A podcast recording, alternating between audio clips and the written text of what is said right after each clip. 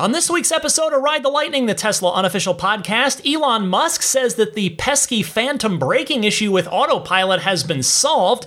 Some long requested features make their way into your car. Tesla states its plan to expand to a major new global market next year, and more.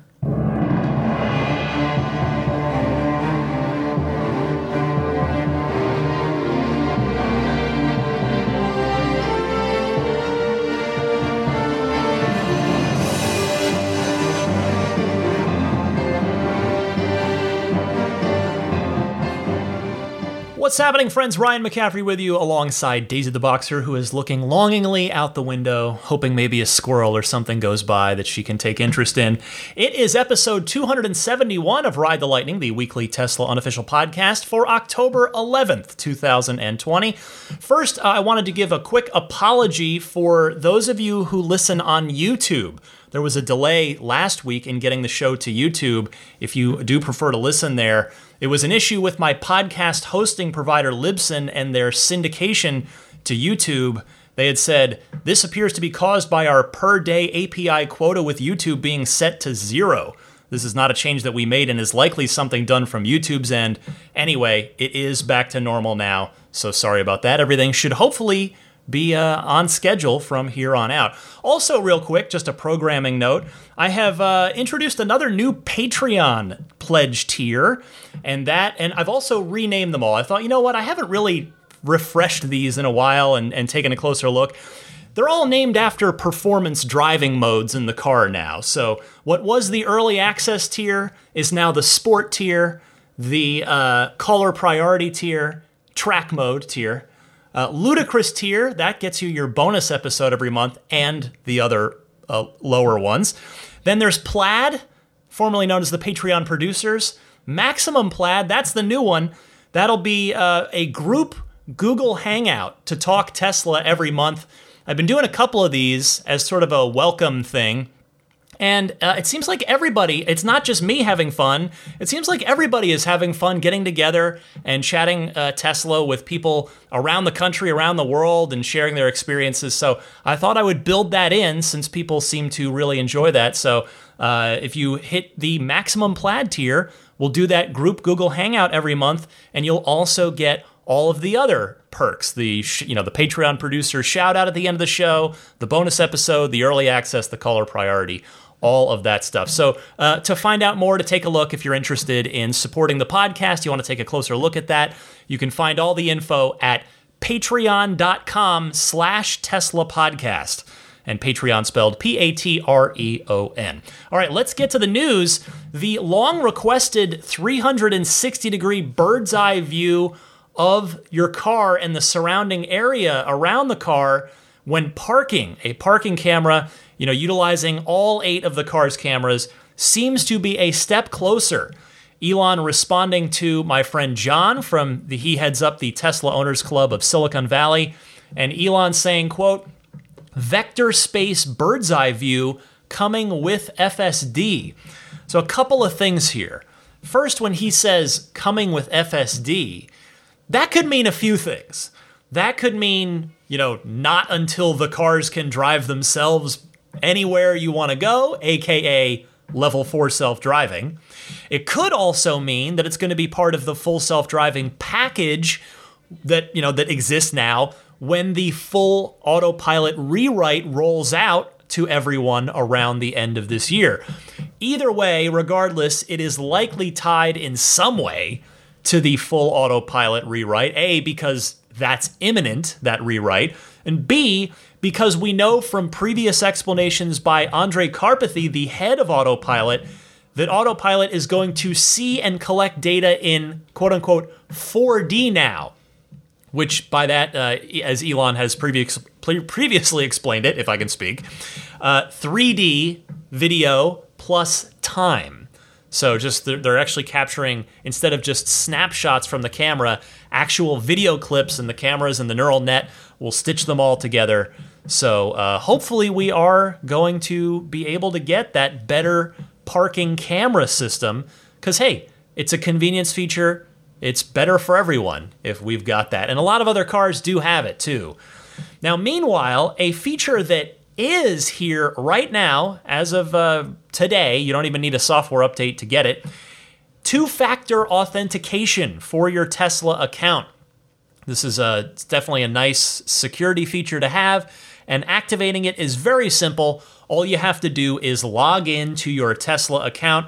You cannot turn it on from within the Tesla app. At least I couldn't find a way to do it. You need to log on to tesla.com, log into your account, and then uh, once you're there, click account to go into your account. That's near the top of the page on the upper right corner. And then you will see, uh, once you click on account, you'll see multi factor authentication in that menu, and you can enable it from there. Speaking of long requested features, a topic that has come up recently on this very podcast and certainly in the general Tesla community. Uh, Elon Musk says that the autopilot phantom braking issue should be gone in the latest release. Uh, listener Dave McCann asking Elon on Twitter Is the issue of phantom braking fixed in this release? Has it has a, it has been a number of people meaning there has been a number of people talking about this recently, to which Elon responded, it should be fixed in the latest wide release, won't need to wait for FSD. Presumably, there, Elon is referring to the latest wide release as 2020.40.3, which I got yesterday, and it seems like uh, usually I'm I tend to be right towards the beginning of the wide push. Like I, I don't usually get things earlier first, but when it starts to really get out there, uh, that's I seem to be part of that group, the, that large group. So I just got that yesterday. That means everybody else is probably getting it now too. If you haven't received it, you're probably going to receive it uh, any hour now, and certainly any day now. And really, and I've only driven the car once since the update, just down to my allergist and back. No problem, thankfully, but an, an, just an incredibly small sample size. And in my experience, my problems with phantom braking have been random. They have not been repeatable. So uh, I'll just keep driving and we'll see what happens. And on that note, I would like to hear from you. Once you get this version, I will be eager to hear from anyone who does still experience phantom braking. I'll let you know if it happens to me from here on out, uh, and I'd like to hear from you as well. Unfortunately, I will say, in keeping up with everything in, in the community, on the Tesla Motors Reddit, I am already seeing a few people say, Yep, I got the update and I had a phantom braking issue. So I'm not sure it's completely eradicated, but hopefully it's at least much better than it was. So we'll all have to keep an eye on that. But at least Elon saying that it's addressed hopefully means that they've been working on it and it will be at least better, if not completely gone. Meanwhile, another Ride the Lightning listener named Zane asked Elon about an oldie but goodie. Uh, Zane wrote, Will we ever see the automatic snake charger? To which Elon replied simply, Yes.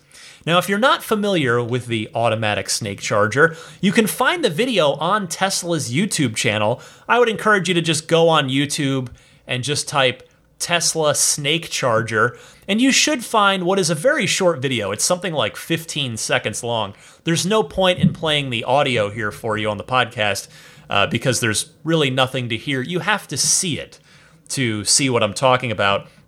But it's exactly what it sounds like it is. It is a prototype charging cable that Tesla built. I mean, that video was from, gosh, I'd have to look it up, uh, which I'm not going to stop the show to do, but it was probably four or five years ago at this point.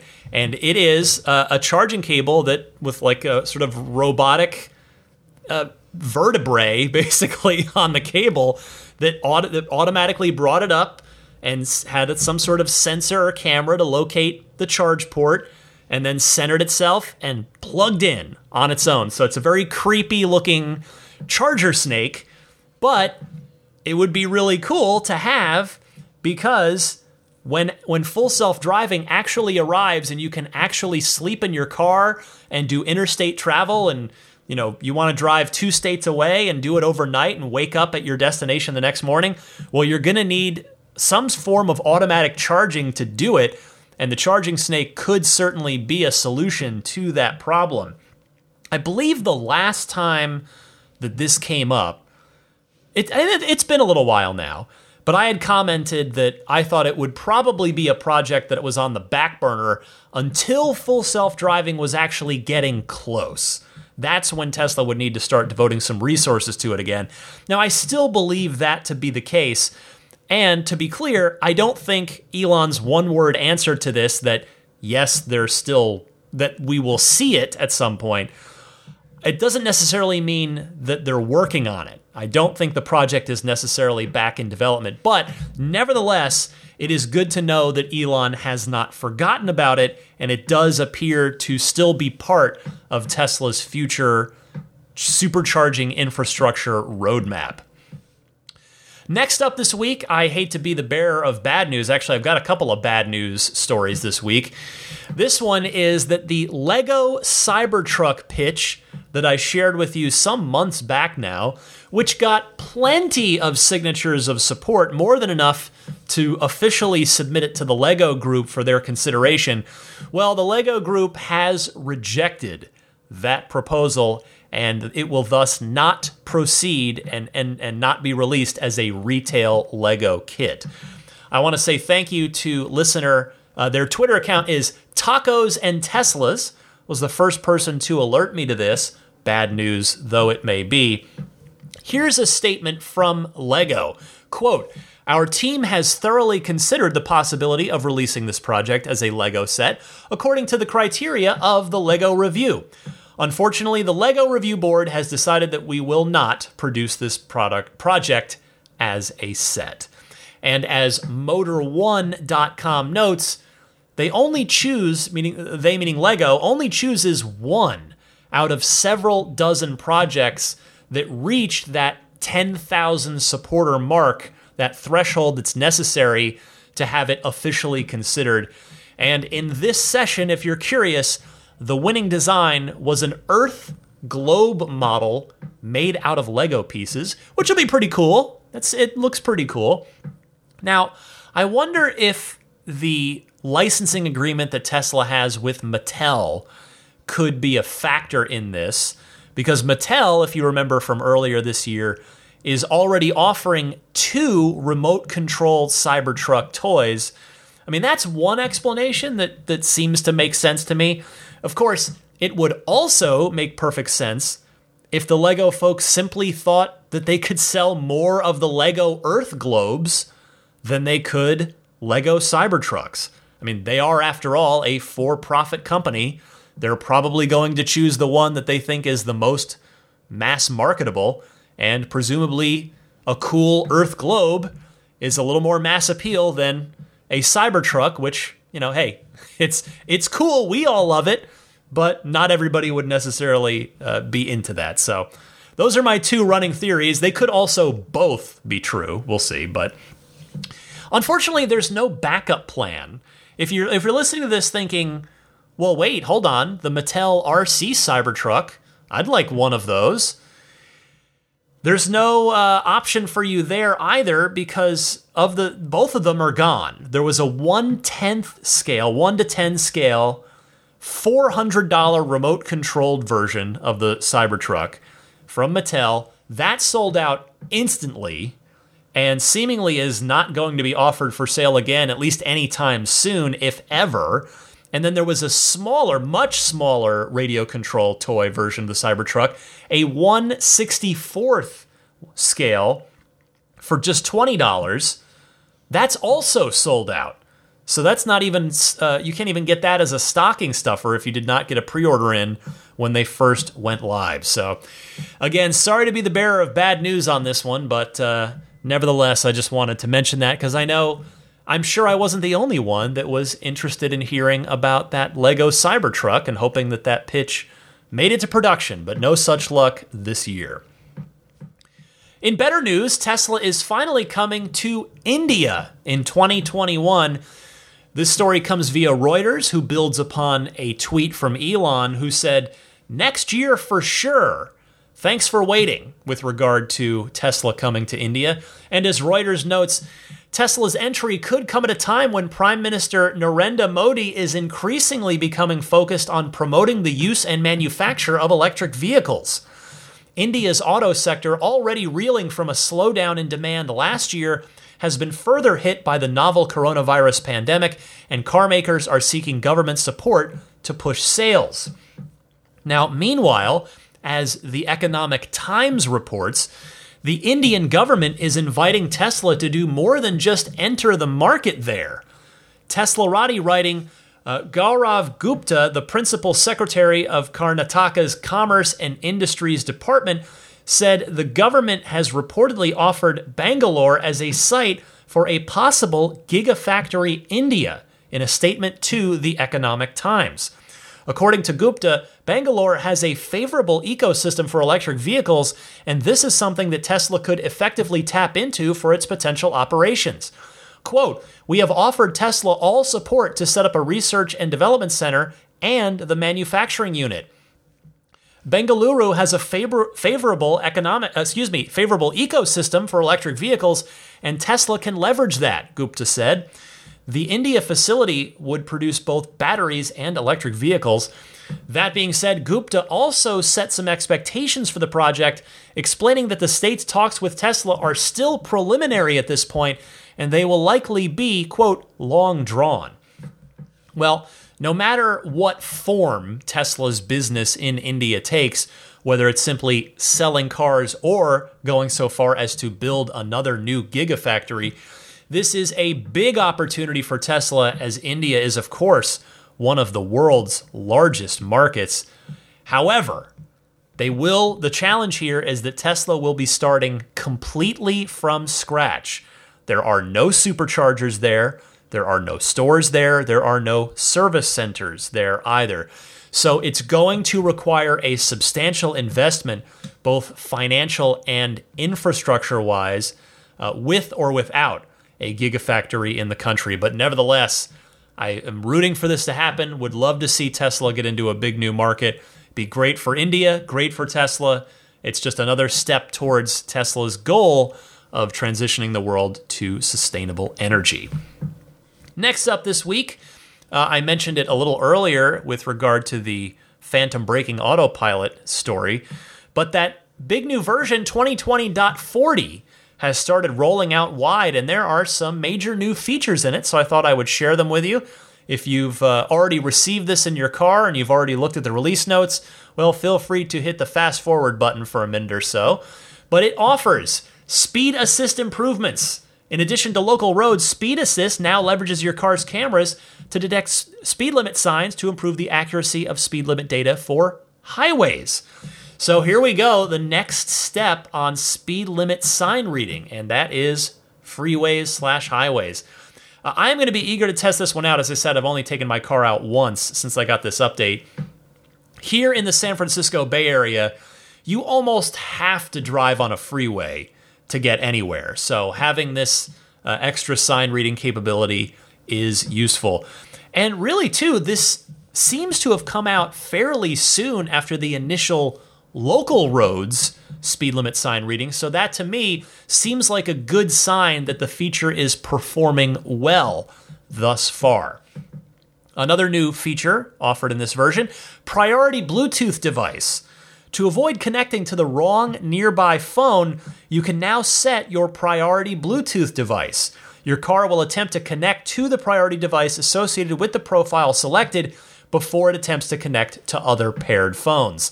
Well, this one sounds like it's going to go out to those of you with multiple Tesla drivers in your household. Should be a very useful quality of life feature for those folks. Next, it uh, 2020.40 having a glove box pin feature. Protect the valuables in your glove box with a four digit pin. This one makes so much sense. I'm honestly shocked that it's only just now being made available. It's such an easy, useful security option. I, again, I, I almost would have figured, oh, I'm surprised they didn't have this two or three years ago, but nevertheless, I am really glad to see this. And uh, next up here, charge port inlet heater. with chilly weather approaching, here's some good news. Your car can now use the charge port inlet heater to help defrost the inside of the charge port. The charge port inlet heater can be activated in cold ambient temperatures by enabling preconditioning using the mobile app, activating the rear defrost button on the vehicle's touchscreen, or preconditioning the vehicle using scheduled departure.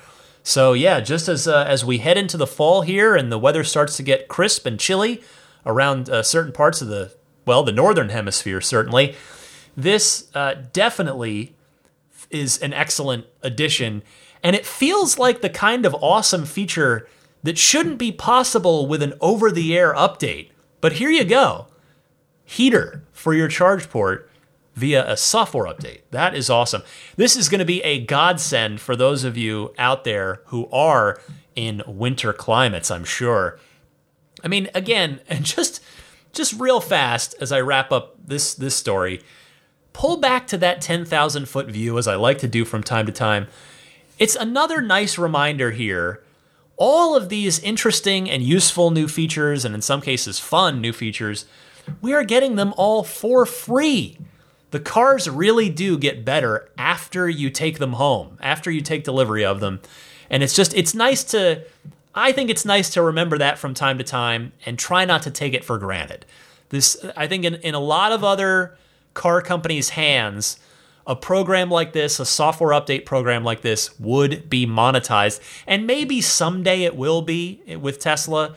But for now, for the first, what, eight years that Tesla's been producing cars, actually, yeah, we are, I guess we are officially past the eight year mark of Tesla producing its own cars, because of course I know the Roadster existed, but Lotus built those. Uh, but anyway, in eight years, Tesla has it's all been free software updates that have added so many interesting things over the years.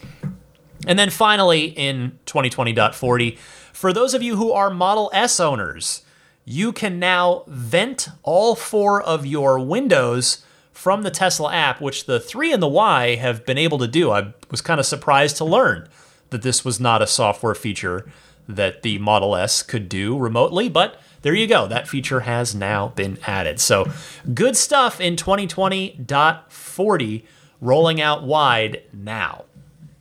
Next this week, back to the bad news, sadly. And unfortunately, dire warning for Tesla owners in the Los Angeles area. I know I've got a lot of listeners in California in general, certainly plenty of you down there in Southern California.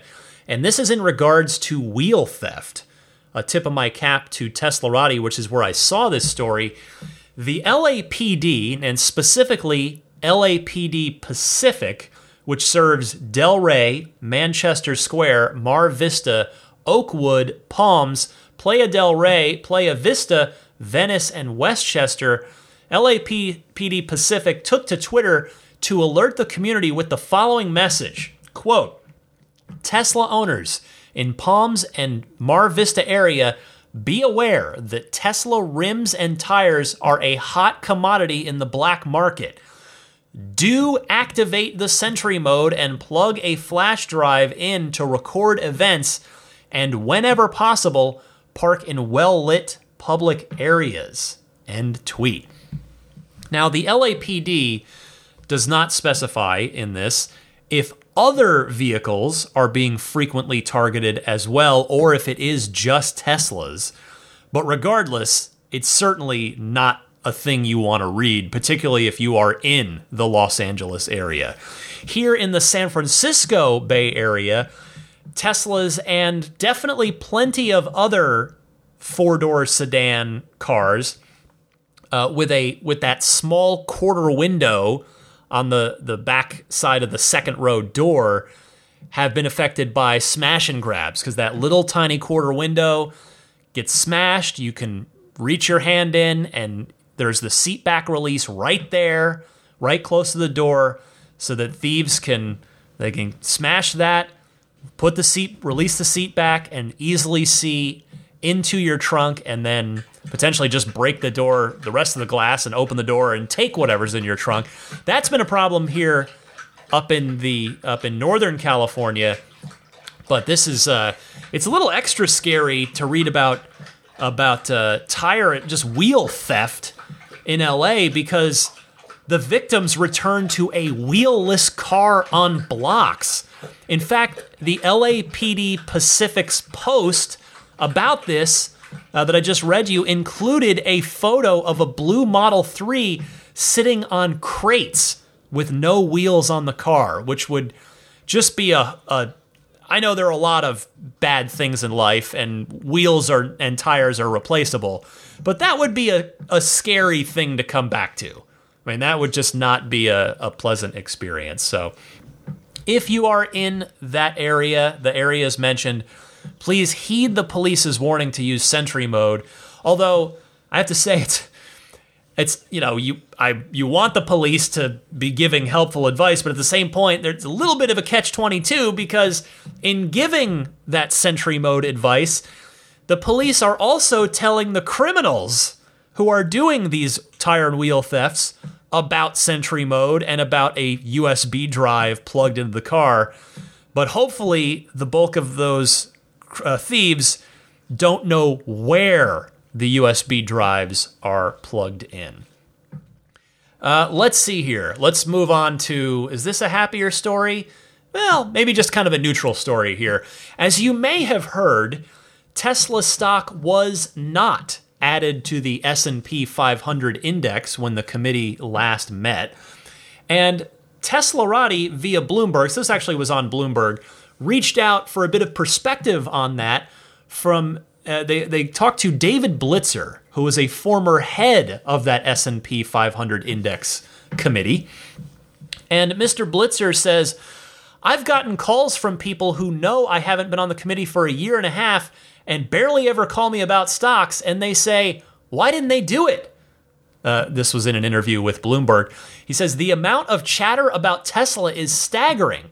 But as Teslarati notes, Blitzer isn't convinced that Tesla's inclusion will never happen. He just believes that some are waiting to see if the automaker's recent rally on Wall Street is for real or if the stock will backtrack in the coming months. Tesla stock has grown over fivefold so far in 2020. It has made many investors richer and many short sellers poorer. Still, one thing is for certain the stock's valuation is not certain. This is where Blitzer believes the holdup is taking place.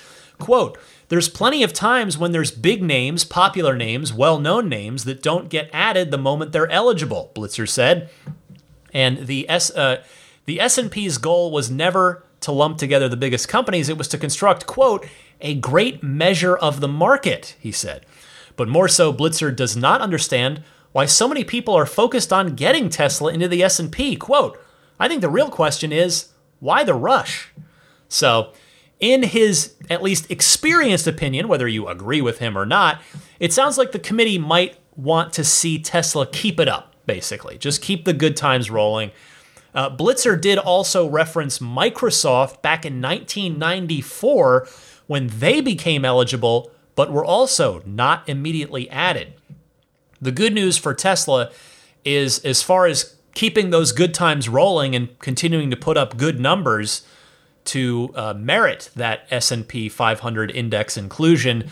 Q3 and Q4, which we are in the middle of now. Uh, Q3 is is underway.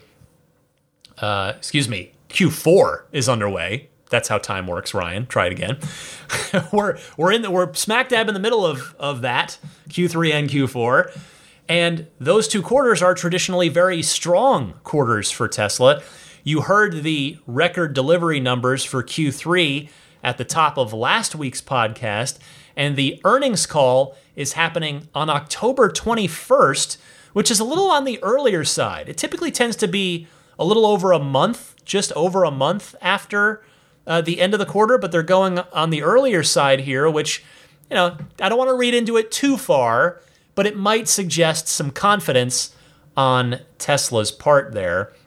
So uh, we will see what happens on October 21st based on those record deliveries that Tesla announced for Q3.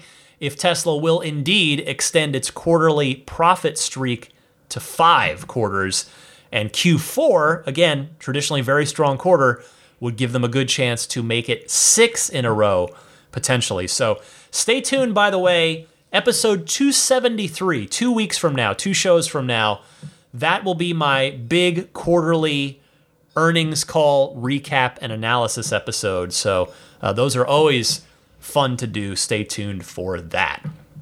Finally, this week, here is an update on the Berlin made Model Y that should start production by the end of next year. Elon going on Twitter and saying, quote, Berlin will use the 4680 cell, that's the new one from Battery Day. Berlin will use the 4680 cell with structural battery pack and front and rear single piece castings. Also, a new paint system. A lot of new technology will happen in Berlin, which means significant production risk. Fremont and Shanghai will transition in about two years, meaning from now, when the new tech is proven.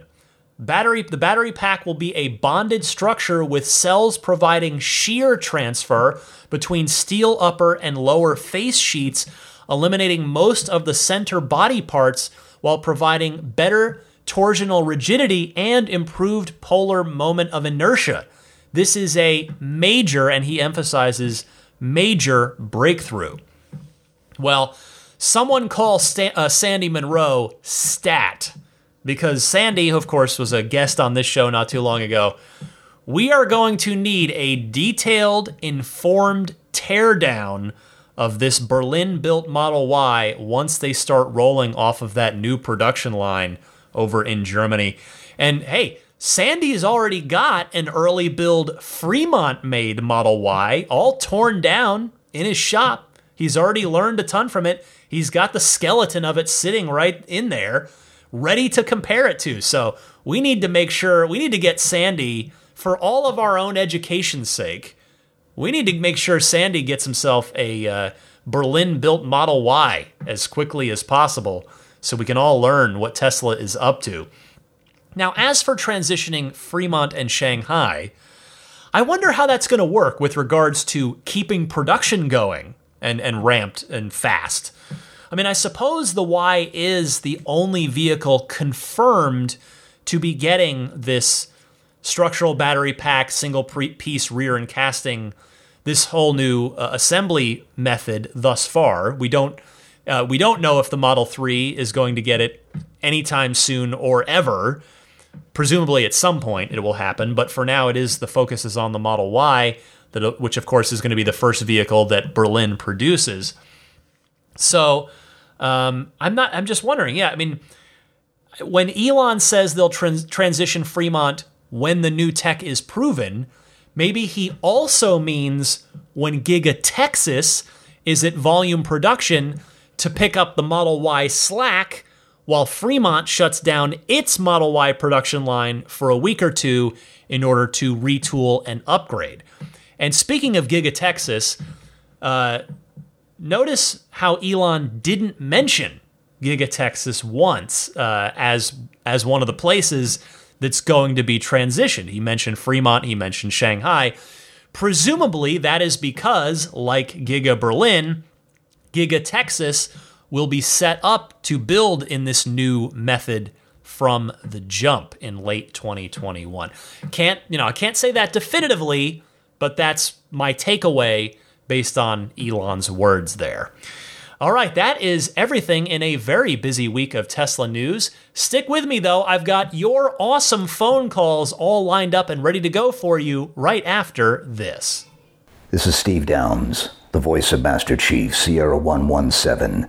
You're listening to Ride the Lightning, the Tesla unofficial podcast. You know, that Cybertruck looks a lot like a warthog, doesn't it? Master Chief out. Time for your phone calls in the Ride the Lightning hotline. And if you'd like to call into the podcast with a question, comment, or discussion topic, I would love to hear from you. Two easy ways to do that either use your smartphone's built in voice recording software and record your 90 second or less question, send it in to my email address, which is teslapodcast at gmail.com.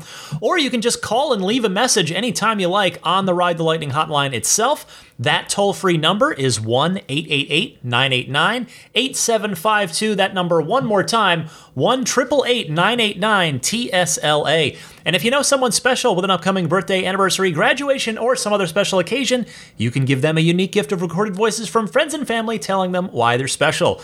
The recordings can be podcasted or put onto a keepsake. Visit lifeonrecord.com to learn more. Fernando from Chattanooga kicks us off. Go ahead, Fernando. Hi, Ryan. Fernando from Chattanooga here. I've been listening to your show since 2015 when I got my first Model S and wanted to learn more about Tesla. I found your podcast right off the bat, and I'm so glad I did. I look forward to your show every week. Just recently became a Patreon member. I had a couple of questions that either I missed or I haven't heard anyone talk about. With the new essential, essentially tabless batteries being able to throughput five times the energy, if I remember hearing that correctly, are we talking about a significant improvement in charging speeds? I don't think I heard anyone touch on that subject. My other question was regarding autopilot. I have heard Elon say that time is now a huge factor in the software, and I'm curious if you believe that the car will be better able to anticipate cars changing lanes or crossing intersections so that the car doesn't brake super hard. It's different from phantom braking, as I know why it's doing so, but it does seem a little aggressive at times. Also, I'd love for it to use the brakes less and anticipate the cars in front of me better so I can use so it can just use regenerative braking more and use my the brakes as an emergency feature. I tell everyone autopilot is much like teaching a 15-year-old to drive. But the more you use it, the faster the team gets us the product we are all wanting for a truly autonomous future. When I show people the car and explain autopilot, I often pose the question Are you driving the future, or is the future driving you? Thanks for all you do. Tell Maggie I send my best. Thanks, Ryan. Fernando, I think the teenage driver analogy is pretty spot on. And it'll be interesting to see if the full autopilot rewrite levels it up into a 20 something driver, slightly more experienced. Now, to your question about autopilot getting better at anticipating what other cars are going to do, I definitely think that's got to be a part of the roadmap. After all, Elon has talked about wanting a totally vision based autopilot package, and one of the things that the cameras can definitely see but are currently not responding to are turn signals. I'm pretty sure that basically every Tesla owner has probably been in the spot, every Tesla owner with autopilot has probably been in the spot where someone else is signaling just ahead of you in an adjacent lane, looking to get over into your lane but on autopilot, the car doesn't move. It's just doing its thing, keeping the fixed distance from the car in front of you. And you'll look like a rude or at or worse mean person unless you take control back over and just back off yourself in order to let that other car in. As to your other question, I thought I did briefly mention charging speeds on the Battery Day recap episode, but if I forgot to, what I meant to say was that yes, I actually do agree with you. I wonder if this was the faster than 250 kilowatt charge uh, supercharging that Elon alluded to at the beginning of the Cybertruck unveiling presentation. Fernando, thank you very much for your call, and I'll go to Greg in Michigan next. Hey Ryan, this is Greg from Michigan. I have a question for you about production schedules. I ordered a Model Y last month uh, performance Y. And I've been reading online that um, that they shipped over to like a European spec production the first month after uh, the quarters end. And I'm curious if that's something that's true, if you know about that. And also, did they did they run batches of all performance for a few months per month and uh, batches of uh, long range and so on, or by colors? And I'm just curious if if you know anything about that. Love to hear it. Thanks for your podcast. I'm binging all of them since I just ordered my Y, and it's going to be a while. So thanks much. See ya. Hi, Greg. Thanks for your call. Well, I can't answer this definitively, but I can answer pretty confidently. And the reason that I feel confident in saying that yes, it seems as though all of the cars do indeed go to Europe early in the quarter is because I actually am lucky enough to physically see car carriers going north on Highway 101 here on the San Francisco Peninsula, heading up towards the shipping port in San Francisco. And more to that, and so you're thinking, well, okay, great. You see cars full of trucks full of Teslas, big deal. Those cars early in the quarter, I've, been seeing them lately actually. They have Europe the the long, wide, rectangular European style front license plate brackets on them that, of course, the US cars don't have. Um, plus, it makes sense logistically, right? If you kind of think about it that way, the European cars with the car with everything built in Fremont for now take the longest to transport. So to get them out first thing in the quarter so that they can get delivered by the end of the quarter makes sense. With the Model Y though, that car hasn't launched in Europe yet, so I wonder if maybe they're doing Canadian spec builds early in the quarter for similar reasons, and that's why you've got a bit of a long wait. It could also be possible that if you ordered a tow hitch, they might only do batches of those builds every so often, and that's why you're showing a bit longer of a wait. I hope that helps. And by the way, let me pre congratulate you on your Performance Model Y. I know from personal experience, we've all pretty well been there uh, as as Tesla owners. The wait is tough from after you've ordered that just that period of anticipation. But the good news is that the odds are very very high that you're going to be very happy once it arrives. Let me take a call next from uh, this. I think let's see. Yeah, we've had uh, Africa call in before trying to think if every continent has been represented on this podcast. Maybe not Antarctica. I don't think anybody's called in from there, but here's a call from Nairobi. Hi, Ryan. This is Navo from Nairobi, Kenya. Would like to wish you a happy birthday and thank you for all the great work you do with the podcast every week. Was wondering if you had any idea whether Tesla had an ideas or innovation center on their web page where customers could record improvements that they would like with future models or future upgrades of the software. It would be a great idea to have something like this where customers could then receive feedback and see what Tesla actually thought about the ideas and suggestions that they had. Thank you. Bye. I could not agree with you more. I think I've talked about the reason for this before, if not your specific idea. And what I've said that I very much still believe is that Tesla needs a better customer feedback system in place than just tweet at Elon and hope he responds, or hope he sees it, let alone responds. So, yes, I'm completely on board with you on this. And I hope Tesla makes it happen at some point. I mean, to cut down on spam, they could have it locked inside your Tesla account credentials. You know, I was talking earlier in this podcast about turning on two factor authentication for your account. You got to log into your account to do that. They could put this in there too, so that you'd have to be an owner to submit feedback. Now, I know there are plenty of non owners that have good suggestions too. But I guess you, you, maybe there's a better way to do it. But you've got to have some kind of uh, trade off. You know, there's no perfect system, I guess, but that's the one that comes to mind is just lock it behind or inside the Tesla account so that you uh, only owners can submit feedback and they just wouldn't get spammed by non-owners and, you know, ne'er-do-wells who just want to spam.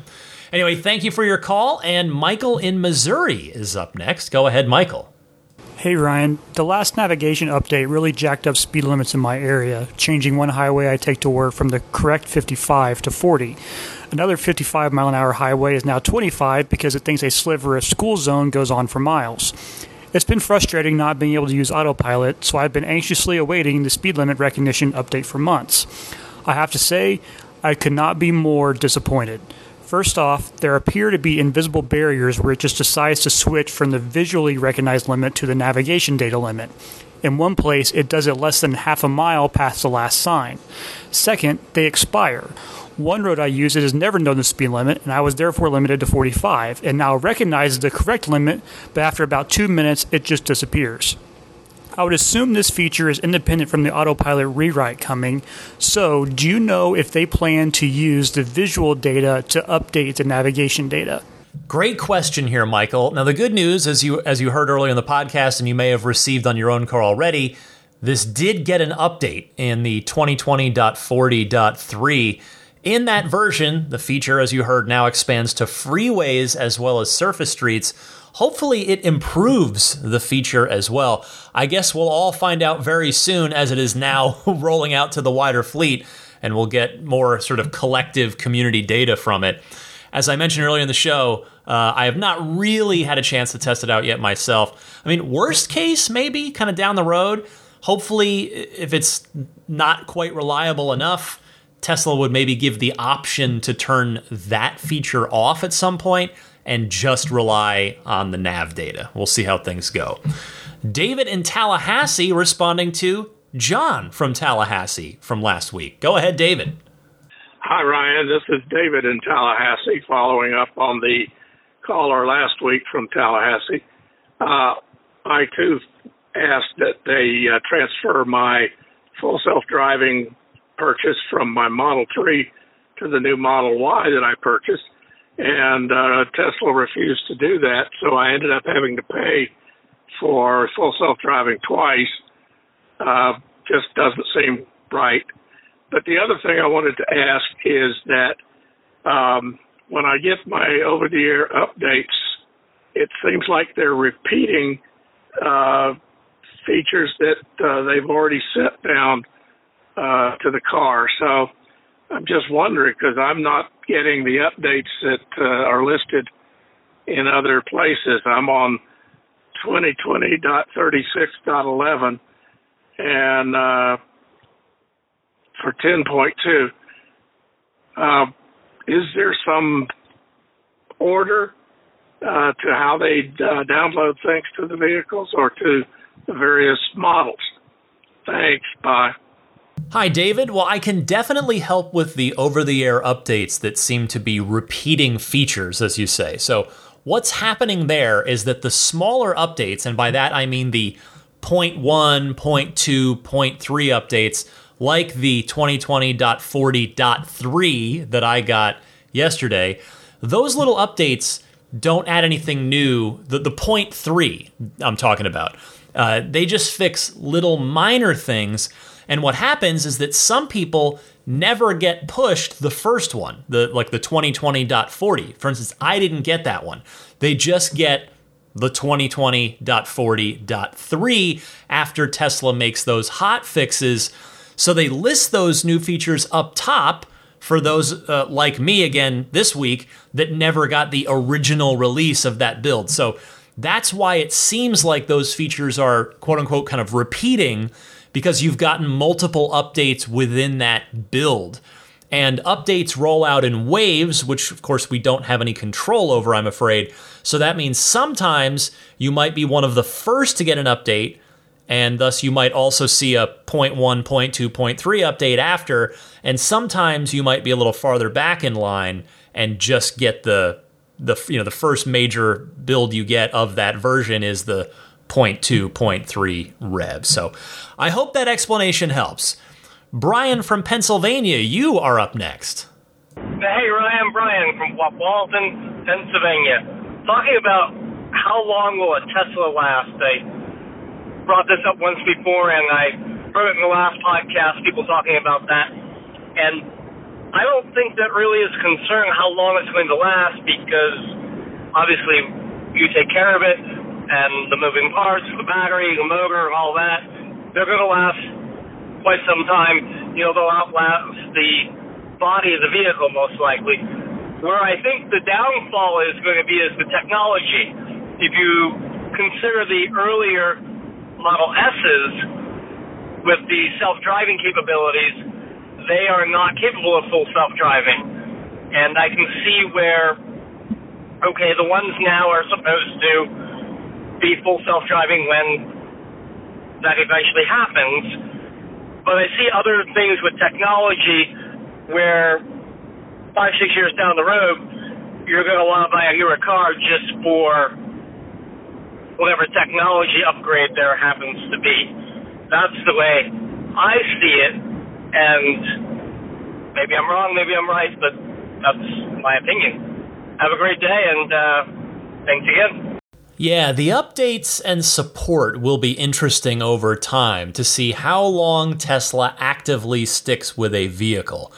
it's probably going to have to be a lot longer than most software, since in the case of this software, it's attached to hardware that is a long lasting part of someone's life that also costs a lot of money.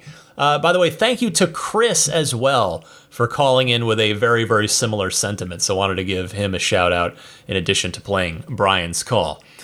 Uh, the final call in this week's episode of the podcast goes to Chris responding to Andrew from Ottawa regarding Elon's response to vehicle to grid from Battery Day. So take a listen to Chris. Hey Ryan, love the show as always.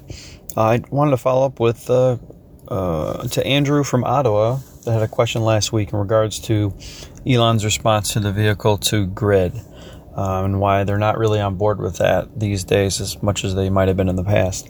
Um, there are a couple things to consider with vehicle to grid. So we're all, let's say, you know, we're, we're, we're sitting on a battery pack in the car, right? So, okay, well, why can't we just use that as our home backup? So the battery is totally capable of, you know, handling that. That's not a problem. That's essentially what the power wall is.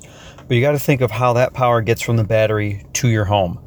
Okay, so if we're charging at home through the mobile cord, so that, or let's say even the, the Tesla charging, um, you know, station at uh, at your home, that's only rated for a certain amount of amps. So, you know, like the, for instance, the mobile cord, that's only rated to the one I have anyway is uh, rated to 40 amps max.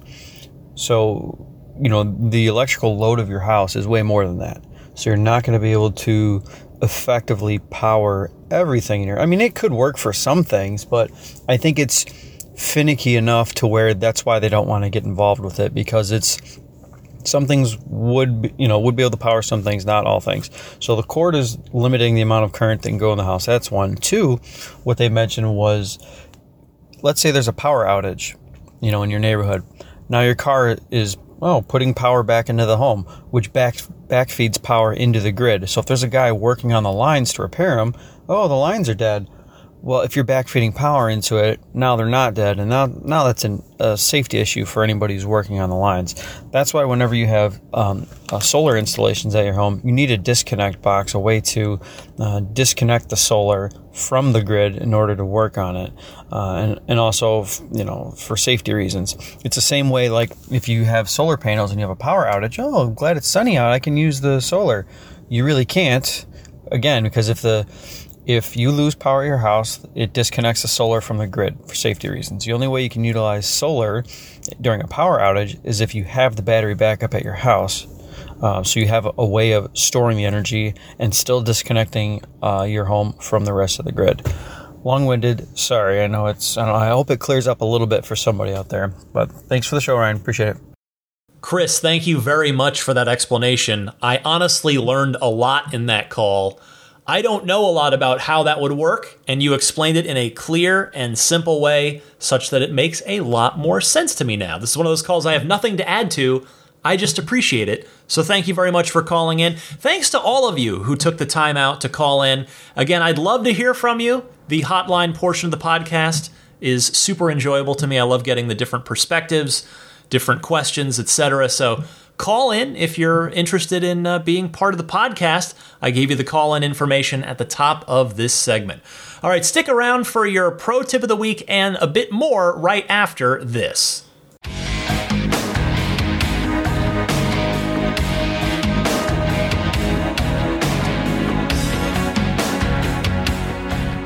Well, how about a quarantine recommendation for a video game or TV show or something this week? I don't think I did one last week. And I've been watching, I just finished up High Score on Netflix. It is a six episode documentary about the video game industry over the years. And it really, it only covers up through Doom in 1993, which tells me that hopefully there's, there's, they're planning a second season to cover things like uh, Sony's partnership with Nintendo. They were supposed to do the CD-ROM drive for the Super NES, that and that that fell apart, and that led to Sony going into the market on their own with the PlayStation, and you could get uh, Xbox coming into the market with Microsoft. So uh, anyway, but season one that's there, the six episodes, they're really good. Uh, there's Ms. Pac-Man covered in there.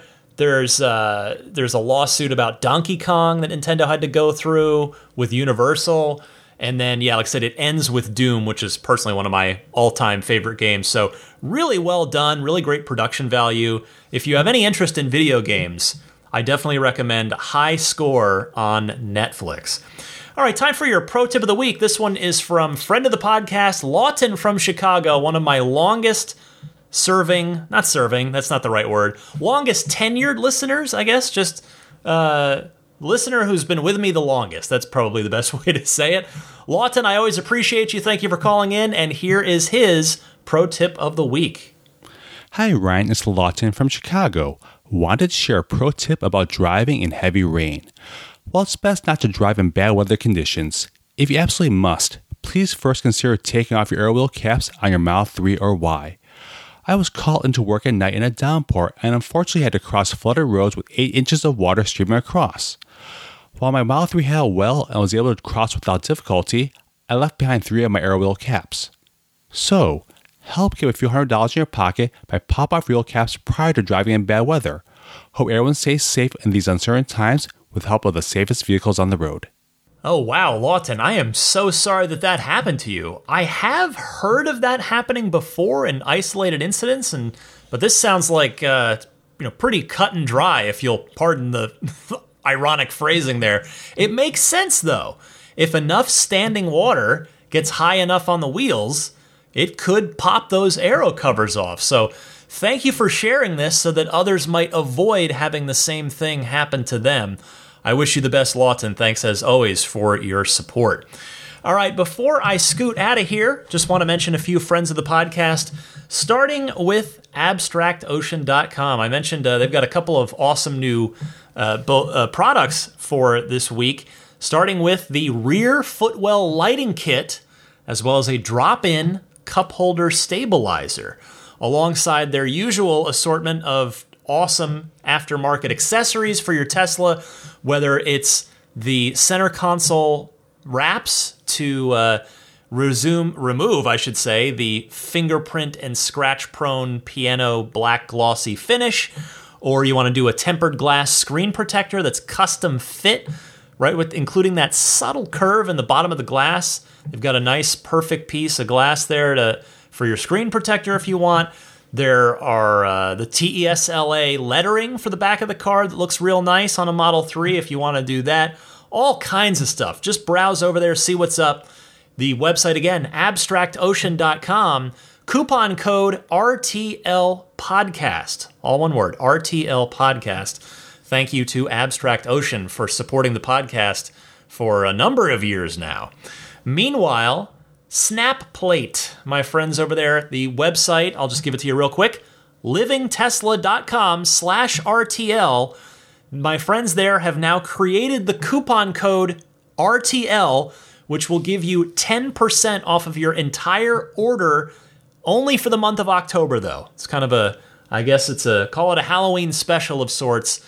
So if you've been thinking about getting a snap plate for your S3, X, or Y, head on over to livingtesla.com slash RTL. This is the front license plate bracket to get for those of you that hate front license plate brackets. This will not, it snaps on and off in seconds with the included tool, uh, but it is safe and secure. It will not damage anything, and uh, there's no adhesive, there's no screwing into anything, and there's no adhesive, which the, that's what you get the default uh, front license plate bracket that comes with the car. It's with double sided automotive tape. That's how it is applied to the front of the, the Model 3. So uh, if you don't want to do that, but you do want a front plate and one that's removable, livingtesla.com slash RTL. Meanwhile, Immaculate Reflections, if you're going to be in the Bay Area or are in the Bay Area and your car could use some detail work, maybe you've been thinking about doing it, maybe some ceramic coating so that you don't have to wax it for the next three to five years, maybe some paint correction, maybe some paint protection film, maybe all of it. You can do uh, whatever works for you at Immaculate Reflections. Mention that you are a listener of this podcast and there is a discount waiting for you. Get in contact with Jeff or book in with him on his website, which is irdetailing.com. PureTesla.com slash RTL, your one stop shop for your dash cam and Sentry mode needs. free shipping anywhere in the US. It comes formatted, all set, ready to go. You pull it right out of the package, straight into your car, and you're good to go. Long term solution to the dashcam situation. PureTesla.com slash RTL. Meanwhile, more new promo codes, keeping the good times rolling with Jeda. In addition to the Ride the Lightning coupon code, there's also a newsletter 10 altogether, newsletter 10, that's $10 off one item, or newsletter 20, $20 off of two items. I genuinely don't know if you can stack that with the Ride the Lightning code, but hey, give it a try. If you need a wireless charging pad for your Model 3, which I that is the product that's I think that's the best aftermarket accessory that I've seen. That's or at least let's put it this way. It's my favorite. I won't call it like the best, better than anything. It's my favorite because uh, you know the newer Model 3s have a wireless charging pad included in the center console, but most of them, at least for now, until production keeps going for a while, most of us Model 3s don't have one. So uh, I really recommend it. Their version 3 that they've got now of the wireless charging pad is great. They've also got USB hubs for both the 3 and the Y. So uh, grab one of those, grab both of those. Please use my referral link, which is getjeda.com slash REF slash 8. That is the URL to use if you are going to shop at Jeda. And that will about wrap it up. You can follow me on Twitter and or Instagram if you're interested. Both uh, are at DMC underscore Ryan. My show email address again is teslapodcast at gmail.com. That's where you can send recorded uh, messages for the hotline or just email me if, you if you want to chat via email. And of course, you can find this podcast on any of the major podcast services, hopefully including YouTube, as, as just audio only. There's no video there, but hopefully my uh, YouTube situation is all squared away now. Just search Ride the Lightning Tesla on YouTube, and you should find my channel very easily, and you can subscribe to it if you do prefer to listen to the podcast via YouTube. But I'm also on Spotify and Stitcher and TuneIn, which is in your car, and Google Podcasts and Apple Podcasts as well. And with that, let me say a big heartfelt thank you to the Patreon producers. Actually, excuse me, the maximum. Wait, there they see now. I can't even keep it straight. I think they're they're the Plaid group now, right? They're the Plaid group. Let me just double check. See, I got to get my own thing right. Yes, the Plaid tier. The Plaid tier members, thank you very much for your continued support. Pete White, George Cassiopo, David Brander, Jonathan Wales, Alexi Heft, Logan Willis, Robert Miracle, Jason Chalukas, Joe Edgel, Tim Hyde, Lawton from Chicago, Peter Chalet, David Vakil, Ulrich Lassa, Luke A., Eric Randolph, David Nondahl, Jerry and Mary Smith, Lyle Austin, Joel Sapp, Dory and Steve Guberman, Daniel Grummer, Jeremy, Tesla Owners Taiwan, Jeremy Harris, Rob Brewer, Ron Lee, John Cody, Matthew Wright, Charlie Gillespie, Kaz Barnes, Neil Weaver, David Perella, Sunil Joseph, Dennis Peak, Will Stedman, Evie Tricity UK, Stig Mickey Jensen, Jeff Angwin, Chase Cabanillas, Richard Folkers, Trenton from Myrtle Beach, the Lydia family, Michael Regal, Mark Eversole, Ish, Chris Beach, Aaron Altshul, Steve Radspinner, Jared Brown, Jerome Strack, Seth Capello, Jamie Dalton, Noel and Lucy Murphy, my friend on Twitter at Rodam, Nick and Tony, Tesla Hitchhiker 42, John Schmidt, Fernando Cordero, and Eric St. Pierre. Thank you all so very much for your Maximum Plaid Patreon support. And again, you can find if you're if you're curious to learn more about the Patreon, maybe you want to support at one of the tiers, get one of the bonuses or more. It's uh, tests. try that again. Patreon.com slash Tesla podcast. I'm ready to go. You can tell it's late at night. I am ready to go to bed. Uh, for a very conked out, boy, she looks very sound asleep. For Daisy the Boxer, I'm Ryan McCaffrey. This was Ride the Lightning episode 271. Happy electric motoring, my friends, and I will see you back here next week, every Sunday, 9 a.m. Eastern, 6 a.m. Pacific. I'll see you then.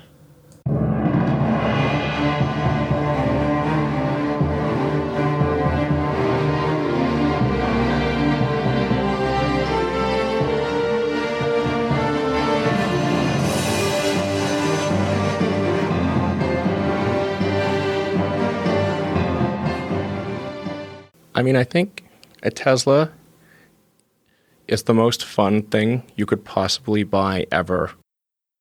That's what it's meant to be. Our goal is to make it's it's not exactly a car. It's actually a thing to maximize enjoyment. It's maximum fun.